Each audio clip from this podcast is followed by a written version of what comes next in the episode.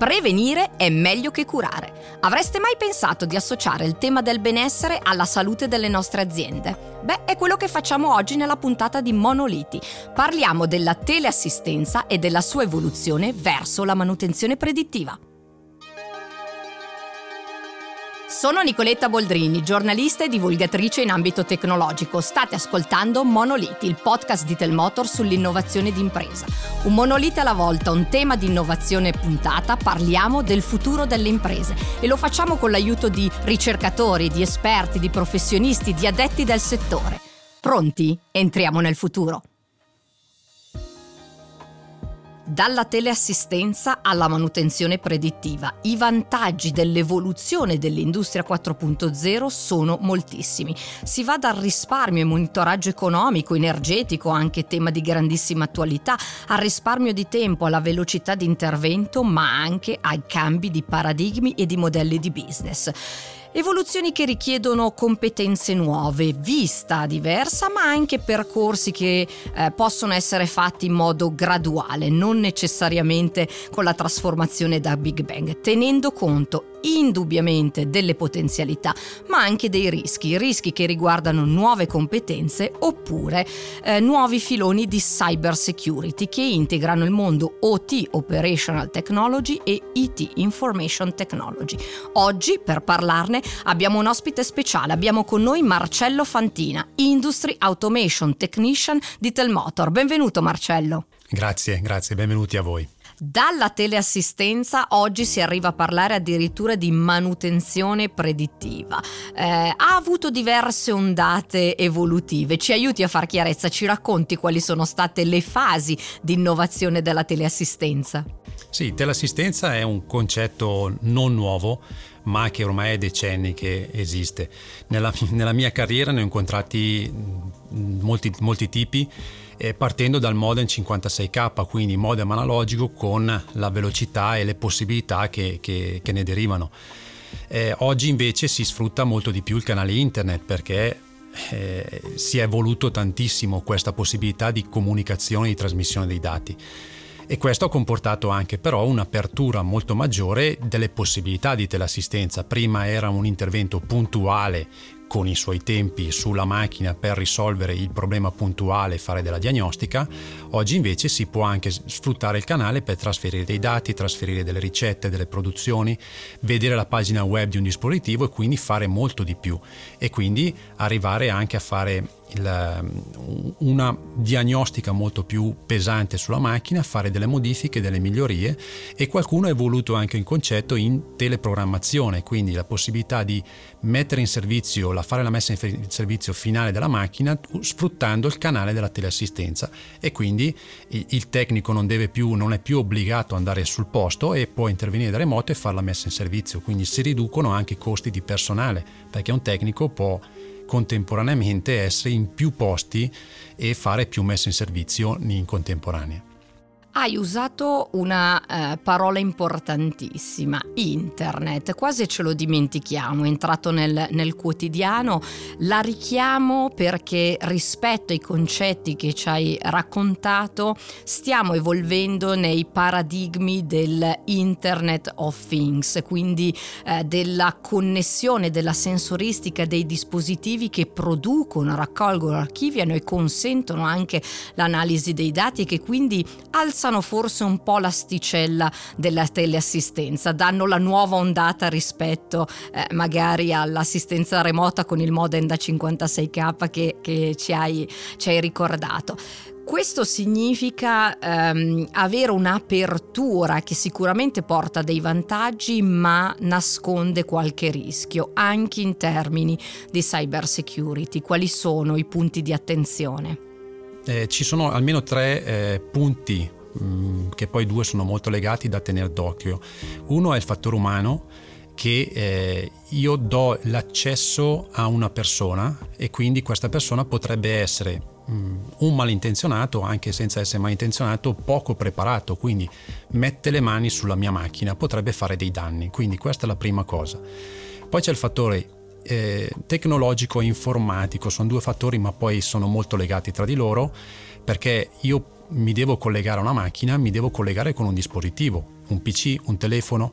Questi PC potrei averli usati a casa e avere preso dei virus e quindi diffondere tramite il canale della teleassistenza, il canale internet, diffondere il virus che era sulla mia macchina, diffonderlo alla macchina del cliente e quindi da qui se poi il cliente non si tutela arrivare a tutto l'impianto di produzione. Quindi qui interviene il discorso IT eh, dove devo creare un canale sicuro di trasmissione dei dati che non possa essere intercettato, non possa essere eh, infettato da, da, malintenzionati o comunque da eh, distorto nella, nella, propria informazione, quindi deve essere sempre sicuro e soprattutto sempre reperibile, perché se immaginiamo che sto facendo teleassistenza, sto intervenendo sulla macchina sto modificando qualcosa, in quel momento perdo il contatto con la macchina, di là cosa succede non si sa. Quindi sono tutti questi argomenti che vanno fusi e chi fa l'assistenza sia dalla parte del costruttore sia dalla parte del cliente finale deve tenerne conto.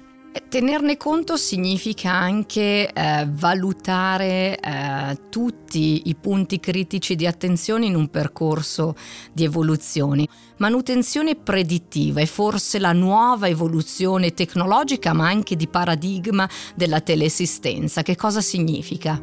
Eh, si tratta di raccogliere i dati, misurare una macchina, un dispositivo, un impianto per poter da una parte vedere se sta peggiorando e quindi fare manutenzione, dall'altra parte vedere se posso migliorarla in qualche modo. Eh, con la manutenzione predittiva che poi si aggancia al discorso IoT, perché non, è imprescindibile questo discorso, perché mi servono sens- del, della sensoristica e delle attrezzature per andare a misurare e raccogliere dei dati. Questi dati poi devono essere eh, storicizzati, devono essere raccolti e poi devono essere analizzati. E qui servono delle competenze per poter fare questa analisi, perché posso vedere i numeri, una serie di numeri in senso asettico, ma, ma poi devo legarli a quello che succede sulla macchina. E quindi qua eh, serve comunque una preparazione, una, una, unione di conoscenze, di personaggi all'interno dell'azienda o di aziende partner che si legano per arrivare ad avere un risultato utile per costruttore e cliente finale. Ho ancora qualche domanda da farti su questo tema, ma visto che abbiamo eh, preannunciato il tema evolutivo della manutenzione predittiva, con Monoliti stiamo abituando i nostri telespettatori, ascoltatori eh, a entrare nel futuro e oggi lo facciamo con un ospite speciale. Scopriamo subito chi è. Diamo il benvenuto al nostro ospite d'eccezione. Abbiamo con noi oggi Marco Taish, presidente del Made Competence Center Industria 4.0. Benvenuto Marco. Buongiorno, grazie a voi per l'invito. Stiamo parlando di manutenzione predittiva, teleassistenza, in generale di IoT, Internet of Things. Quando parliamo di questi temi eh, ci rivolgiamo ovviamente ad un ambito che vede macchinari connessi, sensori, dispositivi, ma non solo, anche piattaforme di gestione e uno strato di intelligenza che consenta la raccolta e l'analisi dei dati per rendere azionabili le informazioni, quindi per prendere processi decisionali anche automatizzati o per l'ottimizzazione dei processi. Dal vostro punto di vista, visto che avete un osservatorio privilegiato, quali sono le sfide, ma da un lato anche le opportunità per le aziende in questo momento? Beh, la prima sfida è quella di riuscire a mettere insieme i tre ingredienti tecnologici fondamentali per fare la manutenzione predittiva. Eh, il primo ingrediente è quello della, della, sensoristica, della connessione, cioè della capacità di prendere un dato in qualunque punto si trovi della macchina, del nostro impianto, e di portarlo a bordo del, del secondo ingrediente tecnologico fondamentale, che sono le piattaforme per la raccolta, il monitoraggio e la gestione del, del, del dato. Piattaforme che devono essere eh, disegnate in maniera aperta, che devono essere capaci di evolvere nel tempo perché l'evoluzione tecnologica su questi temi corre sempre di più, anzi diciamo che, che accelera. E poi ci vuole il terzo ingrediente, eh, quello dell'intelligenza, dell'intelligenza artificiale, degli algoritmi che siano in grado di interpretare i dati che abbiamo raccolto dalle, dalle macchine, dall'impianto e trasformarli in informazioni che siano eh, in grado di essere analizzate dal, dagli operatori, da chi presidia la manutenzione per fare una predizione su quello che sarà il comportamento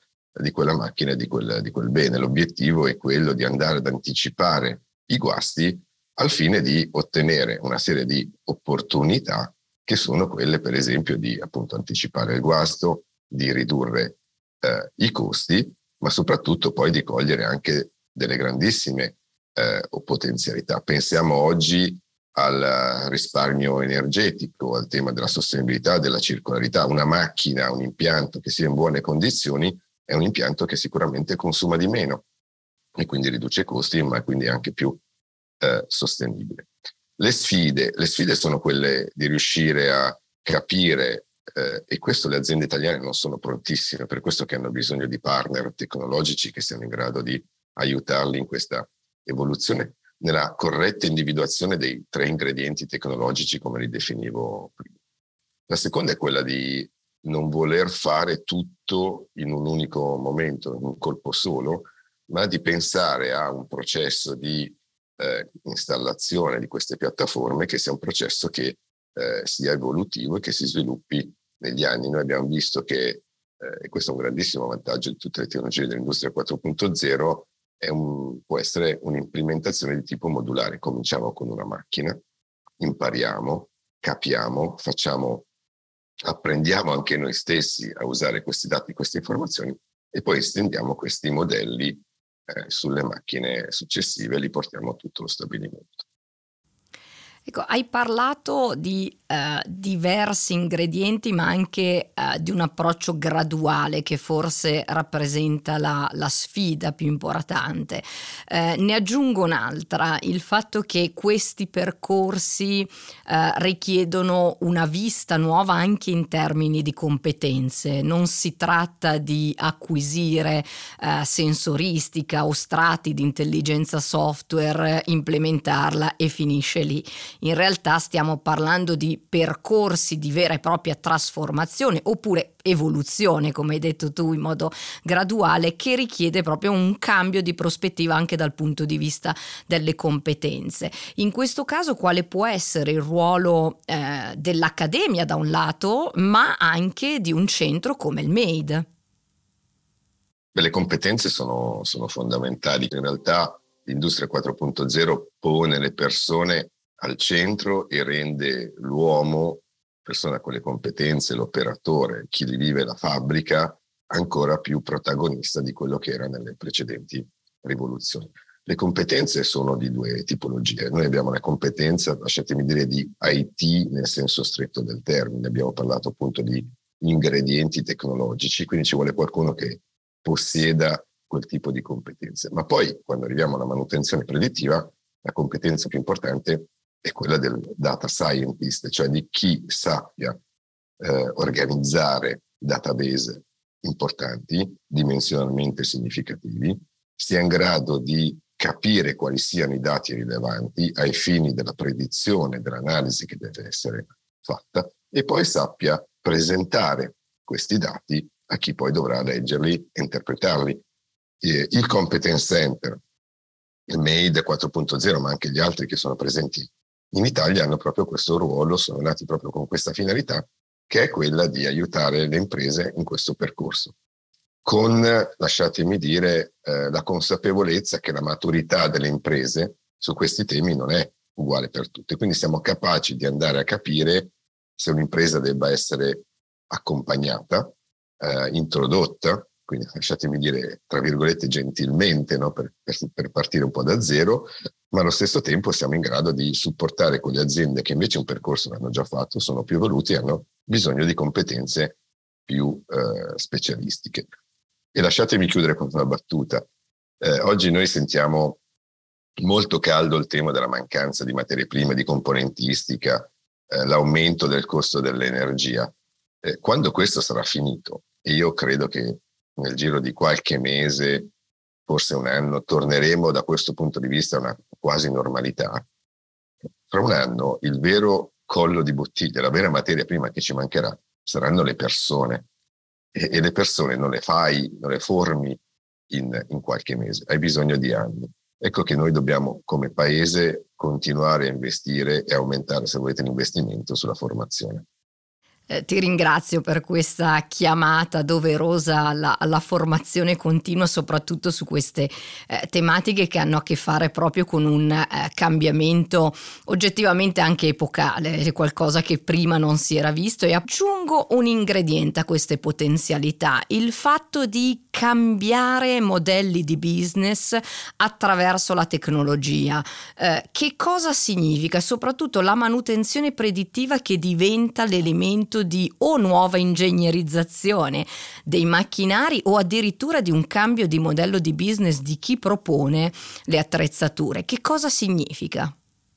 Eh, si chiama manutenzione predittiva ed è giustissimo. Il fatto che ci sia quella parolina manutenzione non deve, lasciatemi dire, eh, trarci in inganno eh, no, sul fatto che il tutto si limiti a intervenire sulla macchina, sull'impianto e riparare un guasto, no? che è un po' il concetto, se vogliamo, tradizionale, storico della, della, della parola manutenzione. Qui in realtà stiamo parlando di un cambio di paradigma, di un cambio di, di modello, stiamo parlando di anticipare quello che succederà su una macchina, su un impianto per intervenire prima. Per, uno, continuare a garantire la funzionalità della macchina, quindi se volete il vecchio tradizionale obiettivo della, della manutenzione. Ma a questo punto, con quei dati, ne possiamo fare tantissime cose. Primo, possiamo, come azienda produttrice di beni strumentali, suggerire, perché accogliamo i dati, perché li vediamo in remoto, al nostro cliente, quindi l'utilizzatore del bene strumentale, come gestire meglio la macchina, come migliorarne le prestazioni, come aumentare il rendimento, come aumentare la saturazione, quindi come ridurre i costi. E quindi ecco che per esempio nasce un nuovo servizio che è quello di eh, supporto costante, quotidiano, continuo al nostro cliente sul miglioramento delle, delle sue prestazioni, fino ad arrivare a modelli di servizio che stanno cominciando a prendere eh, piede eh, ancora più spinti, cioè quelli in cui la macchina non è più venduta all'utilizzatore, ma viene affittata, viene noleggiata all'utilizzatore, una sorta di noleggio full service eh, in cui il cliente paga la macchina attraverso il consumo, attraverso l'utilizzo della macchina in funzione del numero di pezzi eh, che, ha, che ha fatto. È chiaro che questo richiede un modello anche di approccio alla progettazione delle macchine nuovo. Eh, lo dico eh, in qualche modo portando all'estremo il concetto, non ho più bisogno o non, non devo partire dall'ingegnere meccanico che progetti la macchina, devo partire da un service ingegnere, no, da una progettazione prima del servizio e del modello di business e poi devo andare a progettare la macchina l'impianto che servirà a questo modello di business. Lo, lo faccio con un piccolo esempio. Quando il primo car sharing che abbiamo visto, le automobili erano delle auto vecchie, tradizionali, alle quali abbiamo aggiunto no? eh, l'apertura col telefono cellulare, un GPS e poche cose. In realtà oggi eh, quelle vetture, eh, quei motorini, quelle biciclette che servono per i bacini eh, sono completamente diverse. Prima viene progettato il modello, il servizio di sharing e poi viene progettata eh, il veicolo migliore per supportare questo modello. Questo è una cosa su cui l'Italia, lasciatemi fare il secondo appello, io credo che eh, noi godiamo di un grandissimo vantaggio competitivo perché siamo dei grandi produttori di beni strumentali. Attraverso eh, la servitizzazione noi potremmo conquistare fette di mercato che oggi abbiamo lasciato da altri paesi. Marco, ti ringrazio moltissimo per questa seconda chiamata e soprattutto per eh, averci dato anche l'opportunità di capire quali sono anche le leve, le potenzialità su cui eh, il sistema paese può ritrovare competitività. Grazie mille per la tua disponibilità e la tua testimonianza. Grazie a voi. Ben ritrovato Marcello, abbiamo ascoltato la testimonianza di Marco Taish. Eh, Marco ha parlato tanto dell'importanza di avere gli adeguati partner tecnologici per affrontare eh, sfide fattibili ma eh, che devono essere giustamente affrontate per gradi e eh, con la giusta attenzione. Che cosa significa per voi? Allora, per noi è un percorso che abbiamo affrontato anche, anche internamente perché è, è, storicamente provato e anche sulla mia pelle che l'IT e l'OT non si parlano, anche perché l'OT è un concetto relativamente recente, mentre l'IT è, ormai è una, una qualche cosa di insito nelle aziende. Però sempre di più con Industry 4.0, transizione 4.0, si devono, questi due mondi si devono legare. Purtroppo però hanno le, la stessa necessità, ma priorità diverse e quindi questi due eh, mondi si scontrano. In realtà parlano due dialetti diversi perché il mondo è lo stesso, la struttura fisica è la stessa, però dato che le priorità sono diverse fanno un po' a cazzotti. Eh, quindi questo serve eh, creare all'interno dell'azienda delle competenze, unire delle competenze, ma molto spesso non è possibile per motivi economici, motivi di tempo. Quindi è, è, diventa sempre più importante appoggiarsi a dei partner che possano seguire, aiutare l'azienda a far dialogare questi mondi, a farli amalgamare in modo da ottenere il risultato di miglioramento delle prestazioni, delle attività e arrivare a quel concetto di manutenzione predittiva che, di cui parlava Marco, eh, che è qualcosa di molto importante, sempre di più importante nel futuro prossimo delle, delle aziende. Marcello, approfitto della tua disponibilità perché quando si parla di competenze eh, si, si, deve essere un po' lungimiranti, non guardare solo al reskilling, l'upskilling delle competenze interne aziendali, ma provare a fare uno sforzo anche di formazione ed educazione delle nuove leve, dei nuovi leader del futuro, dei nuovi manager, dei nuovi tecnici che entreranno in azienda. So che come Telmotor avete preso a cuore la cosa con una missione sociale di formazione e di lavoro con le scuole del territorio. Raccontaci un po' questo vostro impegno. Sì, è un impegno che abbiamo preso da qualche anno, ma vedo che sta dando dei buoni frutti già e ci sono degli istituti tecnici che devo dire che sono eh, molto preparati e hanno secondo me un futuro davanti. Eh, noi ci siamo impegnati sia eh, con, eh, economicamente ma anche come tempo. Io personalmente ho fatto dei corsi come professore, come tutor a dei ragazzi per spiegargli quello che succede nella realtà in un'azienda e le necessità che ci sono. Quindi cercando di portare, legare questo mondo insieme al mondo produttivo, al mondo lavorativo che, si, che affronteranno, cerchiamo di creare delle competenze, delle figure che abbiano già quella forma mentis aperta per affrontare queste sfide del futuro, futuro prossimo, perché c'è già. Marcello, da parte mia un ringraziamento allora per questo impegno anche personale, ve lo abbiamo promesso all'interno di questo podcast Monoliti, noi parliamo un monolite alla volta di storia, di evoluzione e di futuro, anche delle competenze. Grazie. Grazie, grazie a tutti.